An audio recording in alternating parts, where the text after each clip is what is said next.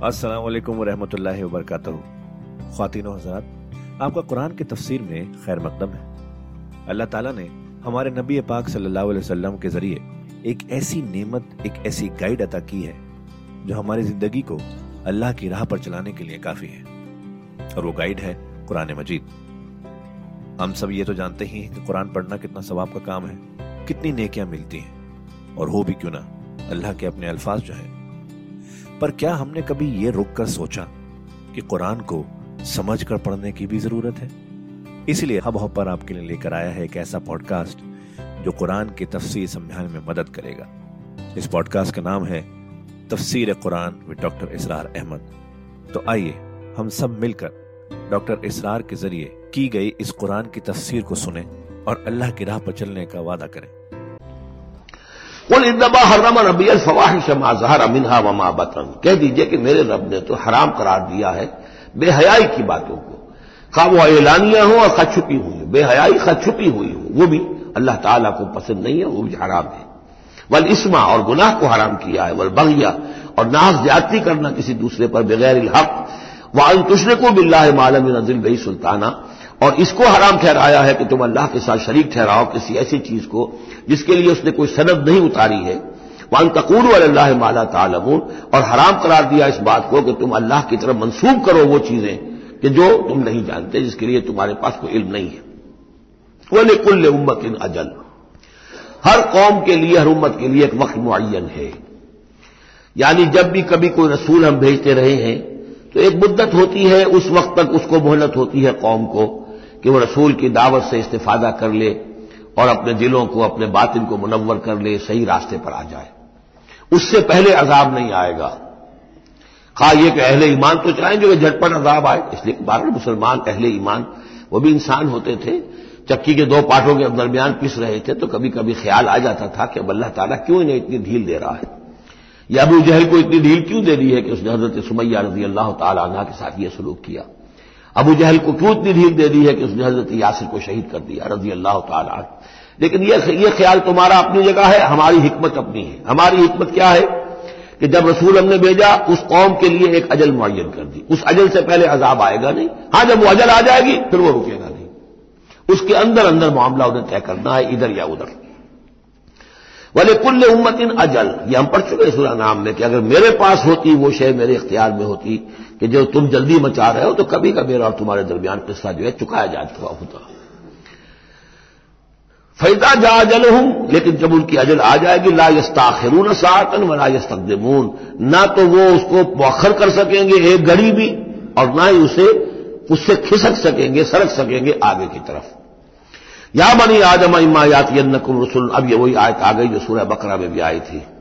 फइम्मा यात यन्नकुम मिन्नी हुदन, फमन तब खुदाया फला खौफुन अलैहि वलाहुम याजरून। वल्लजीन कफर व कज़बू भी आयातना उलायक असहाबुन्नार हुम फीहा खालिदून। या बनी आदम इम्मा यात यन्नकुम रसुल मिनकुम। ए बनी आदम, जब भी तुम्हारे पास आएँगे रसूल, तुम ही में से होंगे, तुम में से तुम्हारी कौम के लोग होंगे। या कुछ सुना अलैकुम आयाती, जो तुम्हें मेरी आयात सुनाएँगे। फमनी तका वसलाह तो जो भी तकवा की रविश इख्तियार करेगा और इसलाह कर लेगा और नेकी की रविश इख्तियार करेगा, फला खौफ अलहम यासरून उनके लिए न कोई खौफ होगा और न वो किसी हुजन से दो चार होंगे। वह लजीन कस्जबू भी आयात ना वस्तक बरुआनहा और जो हमारी आयात को झुटलाएँगे और तकबर की बिना पर उन्हें रद्द कर देंगे। इस तकबरू अन अनहा, इस्तकबार की बुनियाद पर तकबर की बुनियाद पर रद्द कर देंगे। उलाय का साबुल्नार हूँ फिया खालिदून। वो जहन्नमी होंगे और रहेंगे हमेशा हमेश। फमन असलम मिमन इफ्तरा अल्लाह कजिबन और कजब बे आयाती। फिर वो शख्स से बढ़कर जालिम और कौन होगा जो अल्लाह की तरफ़ कोई गलत बात मंसूब करे, इफ्तरा करे अल्लाह की तरफ़। और या अल्लाह की आयात को झुटलाए ये दोनों हम वज़न हैं। उलाय का यनाल हम नसीब हूँ मिनल किताब। इनको जो भी दुनिया में रिस्क वगैरह का मामला है, वो तो इनको मिल जाएगा। यहाँ दुनिया में तो हमने ये सुरह बनी साइड में मजमून आएगा। अब कोई शख्स कुफर करे, अल्लाह फ़ौरन उसकी रोजी रोक ले। और एक दिन के अंदर अंदर वो जो भूख से मर जाए, ऐसा नहीं है। जो हमने यहाँ पे उनके लिए लिखा हुआ है, जो रिस्क है इस दुनिया के अंदर, वो तो उन्हें मिलता रहेगा, वो रुकता नहीं है। उन्हें अपने उस नसीब में से हिस्सा मिल जाएगा। हत्या इजा जहाँ तुम रसुल ना हाँ, फिर जब हमारे फरिश्तादे, हमारे भेजे हुए फरिश्ते उनके पास आ जाएँगे ये तब फौन उनको कब्ज करने के लिए। कालू है ना माकुन तुम तदून मिंदून तो वो कहेंगे, कहाँ है वो जिनको आप पुकारा करते थे अल्लाह के सिवा, जिनको दंडौत करते थे और जिनके सामने तक मथे टेकते थे और जिनसे दुआएँ करते थे, गिड़गिड़ाते थे। कालू बोल्लू अन्ना, वो कहेंगे, वो सब गुम हो गए, हवा हो गए। हमारे हमसे सब जाते रहे। जल्लू अन्ना। वह शहीद अला अनफुसम अन्नहम कानू काफरीन, और खुद अपने खिलाफ ये गवाही देंगे कि वाकता हम थे नाशुक्रे, हमने कुफर की रविश इख्तियार की। कालत खलूफी उमन कद खलत मिन कबल को मिन जिन वलिस कहा जाएगा कि अच्छा दाखिल हो जाओ उन उम्मतों में जो तुमसे पहले गुजर चुकी हैं, जिन्नों और इंसानों में से नार में, आग में। यानी एक एक कौम का हिसाब होता जाएगा और वो जहन्नम के अंदर झोंके जाते रहेंगे। पहली नस्ल गई, फिर उसके बाद दूसरी आई, दूसरी गई, तीसरी आई। अब इनमें एक मुकालमा होगा। बात जो पहले गए थे, वो थे बुज़ुर्ग, बड़े थे, लीडर थे। या ये कि वो पिछली नस्ल थी जिन्होंने बिदात शुरू की थी खराफात का आगाज़ किया था। ये बाद में आने वाले उन पर लानत करेंगे कि तुमने हमें मरवाया। तुम्हारी वजह से हम भी बर्बाद होकर यहाँ आए हैं तो तुम्हें दो आगाह मिलना चाहिए। लेकिन यह कि वहाँ वो कहेंगे कि नहीं, हम जैसे हम गुमराह थे, वैसे उन्हें तुम्हें गुमराह किया तो ये मुकालमा होगा। और ये नोट कर लीजिए, ये जो मैंने अर्ज़ किया था कि इस सूरह मुबारक में अयामुल्लाह जो है, ये इसका मेन थीम है। तो अयामुल्लाह को यूँ समझिए कि एक तो इंसानी तखलीक के एतबार से एक तो वो अजल है, जबकि आदम की तकलीफ़ हुई, किस्सा आदम और इबलीस हुआ। यहाँ से तो हमारा वो वक्त जो है, वो शुरू होता है। और जन्नत और दोदख में पहुंचकर गोया कि वो एक दौर खत्म होता है। वो वो आखिरी बात है। ये है इंतहा और इब्तदा। इसके माबेन है कि जो अंबिया आए, रसूल आए, उनकी उनकी दास्तानें हैं, उनके हालात हैं, उनके वाकयात हैं। कौम नू और कौम हूद और कौम साले तो ये यहाँ पर ऐसा किया गया कि पहले वो तखलीक का मरहला, आदम का और वो किस्सा आदम इबलीस आ गया अव्वल। अब जो जहन्नम का और जन्नत का तस्करा आ रहा है और इनकी आपस की गुफ्तगुएँ होंगी, और कुछ लोग ऐसे भी होंगे, न जहन्नम में अभी गए होंगे, न जन्नत में दाखिला मिला होगा, दरमियान में कहीं होंगे, साहिब आराफ होंगे, असाब आराफ तो उनका मकालमा आ रहा है। ये दोनों बिगिनिंग और एंड दिखाकर और फिर सिलसिला शुरू होगा अंबिया कराम और रसूलों के हालात का। कालत खलूफी उमिन कदखलत मिन कबल तुम दाखिल हो जाओ। उन्हीं कौमों में, उन्हीं नस्लों में जो तुमसे पहले दाखिल हो चुकी हैं। मिनल जिन वलिन से फिन्नार। जन्नात भी और इंसान भी आग में। कुल्लमा दखलत उम्मत लानत उख्तहा। जब भी कोई उम्मत दाखिल होगी तो वह दूसरी उम्मत को लानत करेगी। हत्या इज्जतदार कूफिया ज़मीन और जब वो सब के सब उसमें गिर चुकेंगी, तमाम की तमाम नस्लें और उम्मतें, कालत उखरा हूँ ले उला हूँ तो बाद में आने वाली कहेगी पहली नस्ल से रबना हा उलायदल्लूना अल्लाह, इन बदबख्तों ने हमें गुमराह किया था। दुनिया में तो कहते थे कि हमारे आबाव अजदाद हैं, हमारे असलाफ हैं, उनकी रीतें हैं, उनकी रिवायतें हैं, उनकी चीज़ें हैं, कैसे छेड़ दें? लेकिन यहाँ पर क्या होगा?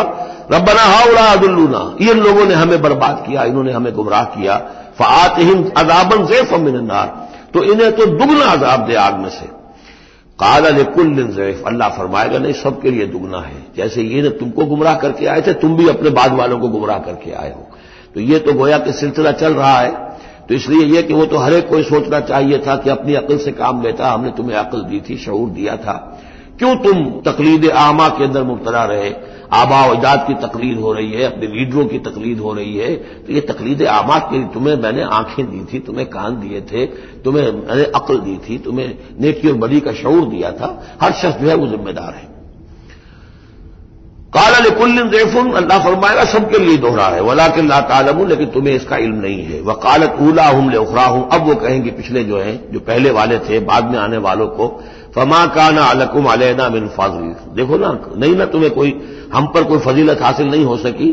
तुमने खाम खा हम पर लानत की, लेकिन उससे क्या हासिल तुम्हें क्या हुआ? माँ कान लकुम अलैना मिन फजूकुल अजाब अब माकुन तुम तक से और अब चखो मज़ाक अजाब का अपनी करतूतों के बाइस।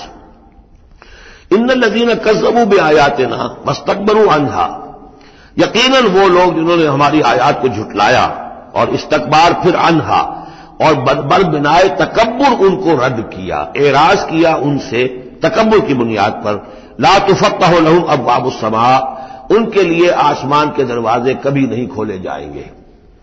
ये कुछ इशारात हैं कुरान मजीद में जिससे मालूम होता है कि जहन्नम इसी ज़मीन पर होगी। और इब्तदाई जन्नत भी यही होगी। इब्तदाई नजुल वाली जन्नत जो है वह भी इसी ज़मीन पर होगी और जहन्नम भी इसी ज़मीन पर होगी। और कुछ ऐसा सा तस्वुर होता है कि जैसे ज़मीन को जब खींचा जाएगा इधर अर्दो मुद्दत ज़मीन को जब खींचा जाएगा तो जैसे रबड़ की किरमिच की कोई गेंद हो, उसको खींचे तो आपको मालूम है कि जो जहाँ से वो ज़्यादा मोटी है, वो पिचक जाएगी। जब वो पिचकेगी तो उसके अंदर जो लावा है, इस वक्त भी ज़मीन के पेट में भरा हुआ है, वो लावा, वो ज़ाहिर हो जाएगा, और वो जहन्नम होगी। वल्लाह आलम, ये कुछ अंदाजे होते हैं बाद इशारात से। इसलिए कि फैसला जो है, मैदान हशर यही है। हादिस में मैदान अरफात जो है, इसी को खोल दिया जाएगा वसी कर दिया जाएगा, और इसी यहीं पर हशर होना है। वजा रब कमल मलक सफ़न सफ़ा और परवरदिगार भी शान इजलाल के साथ नजूल फरमाएँगे और फरिश्ते आएँगे फौज दर फौज। और यहीं पर हिसाब किताब होगा। इब्तदाई मेहमान नवाजी भी जो है वो यहीं होगी, लेकिन फिर यह कि अहले जन्नत अपने मरातब के एतबार से और ऊपर की जन्नतों में चढ़ते चले जाएँगे। लेकिन ज़ाहिर बात है, ये लोग जो है, ये यही कहीं रह जाएँगे ना तो फत्ता लहुम अब्बाबु सभा उनके लिए आसमान के दरवाजे खोले नहीं जाएँगे। वला या खोलून जन्नत और वो जन्नत में दाखिल नहीं होंगे। हत्ता यल जल जमल फ़ी सम्मिल खयात। यहाँ तक के ऊँट गुजर जाए, घुस जाए, सुई के नाके में। इसे कहते हैं तालीक बिल मुहाल। न यह मुमकिन है कि सुई का नाका इतना बड़ा हो जाए कि ऊँट गुजर जाए, या ऊँट इतना छोटा हो जाए कि सुई के नाके में दाखिल हो जाए। न इनको फार के जन्नत में दाखिल होने का कोई इम्कान है। और यह बात भी नोट कीजिए कि यही बात असल में हज़रत ईसा सलाम ने तनकीद जो उन्होंने की थी कि एक दौलतमंद शख्स उनके पास आया। जैसे हमारे यहाँ भी होते हैं, जो लोग दीनदार हैं, सेठ हैं, और वो दीन के काम भी करते हैं। तो उन्होंने कहा कि, बताइए आपकी तालीम क्या हो? नमाज़ पढ़ो, रोजा रखो कर नमाज़ रोजा मैं करता हूँ। अच्छा अपने गरीबों के अपने बाल में से दो, ये करो, वो करो, ये भी मैं करता हूँ। आप बताइए और क्या है? फिर आखिर में फरमाया, हज़रत मसीह ने अच्छा अपनी सलीब उठाओ मेरे साथ चलो। यानी ये कि अब वो है, वो जिद्दोजहद, हको बातिल की कशाकश। ये नेकी के काम करना, धंधों में लगे रहना और अपने साथ कुछ ना कुछ नेकी का काम है, कुछ पुण्य है, कुछ खैरात है, कुछ सवाब के काम है कोई नमाज़ है, रोजा है, ये तो आसान है। लेकिन ये कि उस कशाकश हको बातिल जो है, उसमें लगना कि जिसमें फिर अंदेशा हो कि फांसी भी आ सकती है, अंदेशा हो जान भी जा सकती है, तकलीफ़ भी आ सकती है। तो जब उन्होंने कहा कि अच्छा ठीक है, फिर जब तुमने ये सारी मंजिलें तय कर ली तो आखिरी मंजिल है अपनी शरीर उठाओ, मेरे साथ आ जाओ। तो उस शख्स का चेहरा लटक गया और वो चला गया। तो हज़रत मसीह ने फरमाया कि ऊँट का सुई के नाके में से गुजरना मुमकिन है, किसी दौलतमंद शख्स का अल्लाह की बादशाहत में दाखिल होना मुमकिन नहीं है। बहरहाल, मैं इस वक्त उसे किसी दलील के तौर पर पेश नहीं कर रहा हूँ, लेकिन मैंने सिर्फ़ यह कि यही जो है मुहावरा जो कुरान मजीद में यहाँ आया है हत्या यल जबल फिसमिल खयात यही है कि जो हज़रत ईसा सलाम ने इस्तेमाल किया। वह कजाल का नज्जिल मुजरमीन और इसी तरह हम बदला देते हैं मुजरिमों को। लहुम मिन जहन्नम मिहादुन उनके लिए जहन्नम ही का होगा बिछोना। व बिन फौकिम गवाश और उसी का ओढ़ना होगा। लिहाफ भी उसी का है आग का और, और उसके गद्दे भी। व कजाल का नजी ालमीन और इसी तरह हम ालिमों को बदला देंगे।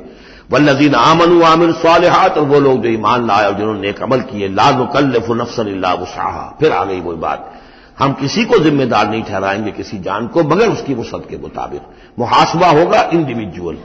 हमने क्या क्या कुछ उसे दिया था, उसके हिसाब से हम उससे हिसाब लेंगे। उलाय का साबुल जन्ना, वो होंगे जन्नत वाले, हम फिया खालिदून, और उसमें रहेंगे हमेशा हमेशा। व नजाना माफ़ी सुदूर हिम बिन गिल्लिन। और हम निकाल देंगे जो कुछ उनके सीनों में होगा एक दूसरे की तरफ़ से कोई मैल। यानी अहले ईमान भी इंसान होते हैं, शिकवे शिकायतें हो जाती हैं।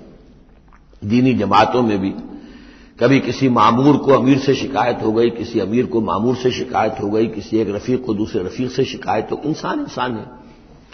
और ये मामला जो है, ऐसा भी होता है, जाहिल भी हो जाते हैं। कुछ ऐसी शिकवे शिकायतें होती हैं कि बाकी रहती हैं, खत्म नहीं होती हैं, उनके असरात जो हैं। वो जज्बात कुछ ऐसे मजरू हो जाते हैं, किसी तरीके से जाहिल नहीं होते। लेकिन फरमाया गया है कई मकाम पर यह कि अल्लाह ताला अहले जन्नत को जन्नत में दाखिल करने से पहले जो भी अहले ईमान में से किसी के लिए उनके दिल में कोई कदूरत होगी, कोई मैल होगा, वो निकाल देगा। ताकि अब जन्नत में दाखिल होने वाले सब सोरन इखवान आला सोर मुतकाबिलीन, बिल्कुल भाइयों की तरीके से साफ़ दिल होकर एक दूसरे के सामने रूदरू होकर बैठेंगे और उनके अंदर कोई दिल नहीं रहेगा। यही दुआ भी है जो हमें तलकीन की गई है। अल्लाह मकफिलना लजीन सबकूना बिल ईमान वला तजल फ़ी कलूबना गिल्लजीन आमनु रबना इदक रऊफ रहीम। परवरदिगार, अहले ईमान में से किसी के लिए भी हमारे दिल में गिल और मैल या कदूरत, ये बाकी न रहने दे। तू अपने फजलो करम से धो दे। वह नजाना माफ़ी सदूर मिन गिल बल्कि इन आयात पर हज़रत अली का यह कौल भी है रज़ी अल्लाह तन हो कि सूरह हिजर की आयत के जिम्मे में खासतौर पर आता है शान नजूल में तो उन्होंने फरमाया कि ये मेरे और मुआविया के का, ज़िक्र है जो यहाँ हो रहा है। ज़ाहिर बात जंगें हुई हैं हज़रत अली रज़ी अल्लाह और हज़रत मुआविया रज़ी अल्लाह तो कितनी कुछ हो गई होगी शिकायत एक दूसरे से। तो ये आयतें हमारे लिए हैं कि अल्लाह ताला हमें दोनों को जन्नत में दाखिल करेगा तो हमारे दिलों से ये कदूरतें जो है वो निकाल देगा। वकाल हमदुल्लाजी हदाना लिहाजा और वो कहेंगे कुल शुक्र है और कुल तारीफ़ है उस अल्लाह की जिसने हमें यहाँ तक पहुँचाया। वमा कुल नालतदिया हदाल्ला और महज अपने दौरे बाजू से हम यहाँ तक नहीं पहुँच सकते थे, अगर अल्लाह ही ने हमें न पहुँचा दिया होता। लकत जात रसुल रब बिल हक यकीन हमारे रब के परवरदिगार के जो बंदे आए थे, रसूल बनकर वो हक के साथ आए थे। वह नूदू, और तब उन्हें निदा की जाएगी, पुकारी, पुकारा जाएगा। अंतिल कुमुल जन्नत उस्तमुहा बेमाकुल तुम ताबलून अब ये वो जन्नत है जो जिसके तुम वारिस बना दिए गए हो तुम्हारे आमाल की वजह से। बंदे का काम यह है कि वो ये कहेगा, अल्लाह, मैं इस लायक नहीं था, मेरे अमाल ऐसे नहीं थे, मैं अपने अमाल के बल पर कभी भी नहीं इसका मुस्तक हो सकता था। ये सारा तेरा फजल है, तेरा करम है, तेरी आता है, तेरी देन है। अल्लाह फरमाएगा, नहीं, मेरे बंदे, तूने मेहनत की थी, कोशिश की थी, इशार किया था, तूने हक का रास्ता चूज़ किया था तूने कभी नुकसान भी बर्दाश्त किया था हक के लिए और बातिल का मुकाबला करने में तकालीफ भी झेली थी। तो बंदा जो है वो कहेगा, नहीं, परवरदिगार, ये सब तेरा फजल है। और अल्लाह कहेगा, ये तुम्हारे अमाल की वजह से दोनों जुजवी तौर पर हकीकतें हैं। ये दोनों चीज़ें हैं मिलकर, एक बात को मुकम्मल करती हैं। हम इरादा करते हैं काम का, अल्लाह ताला उस काम की तोफीक दे देता। इरादा ही न करें तो तोफीक नहीं होगी। और बहस अपने इरादे से हम कुछ नहीं कर सकेंगे जब तक कि अल्लाह की तरफ़ से तोफीक और तहसीर न हो जाए। वह नादा असाबुल जन्नत असाब अन्नार और जन्नती लोग पुकार कर कहेंगे, जहन्नमियों से, अनकल वजद ना मावाज ना रब ना हक्का। हमने तो पा लिया जो कुछ के हमारे रब ने हमसे वादा किया था कि वो सच निकला, सही सही निकला। जिन नेमतों का हमसे वादा किया था, वो हमें मिल गई। फाल वजद तुम माँ वादा रब को मक्का तुमने भी क्या सच्चा पा लिया अल्लाह का वादा, जो अल्लाह ने तुमसे वादा किया था? वो सारी चीज़ें तुम्हें मिल गई? कालू नाम। वो कहेंगे, जी हम हमारे साथ भी जो वादे थे, जो वईदें थी, जो धमकियाँ थी, जो आजाब की मुख्तलिफ़ शक्लें थी, वो सब हैं जिनमें हम इस वक्त गिरे हुए हैं। फाजन मुआजन उन बैन तो पुकारेगा, कोई पुकारने वाला उनके माबेन अल्लाह नतुल्लामीन के अल्लाह की लानत है जालिम। तो खातिन हजरात, ये था आज का एपिसोड। अभी तफसीर बाकी है। पूरी तफसीर सुनने के लिए अगला एपिसोड सुनना ना भूलें। ज़रूरी है कि हम कुरान को पूरी तरह से अच्छे से लफ्ज ब लफ्ज समझें। इसलिए अगले एपिसोड में आपका इंतज़ार है। सुनते रहिए ये पॉडकास्ट जिसका नाम है तफसीर कुरान विद डॉक्टर इसरार अहमद, सिर्फ़ हब हॉपर पर।